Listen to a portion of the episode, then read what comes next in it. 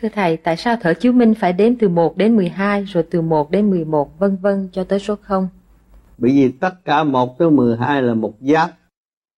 Từ một giáp mà giải được một giáp trở về không mới là đúng toán trời. Nó 24 trên 24. Chúng ta sống đây cũng 24 trên 24 mà nó giải được tất cả trở về không mới là đúng. Về không là thanh nhẹ, không còn nghiệp duyên nữa trong thực hành mà hiểu được đạo mới là đúng. Đạo vốn quân bình là không.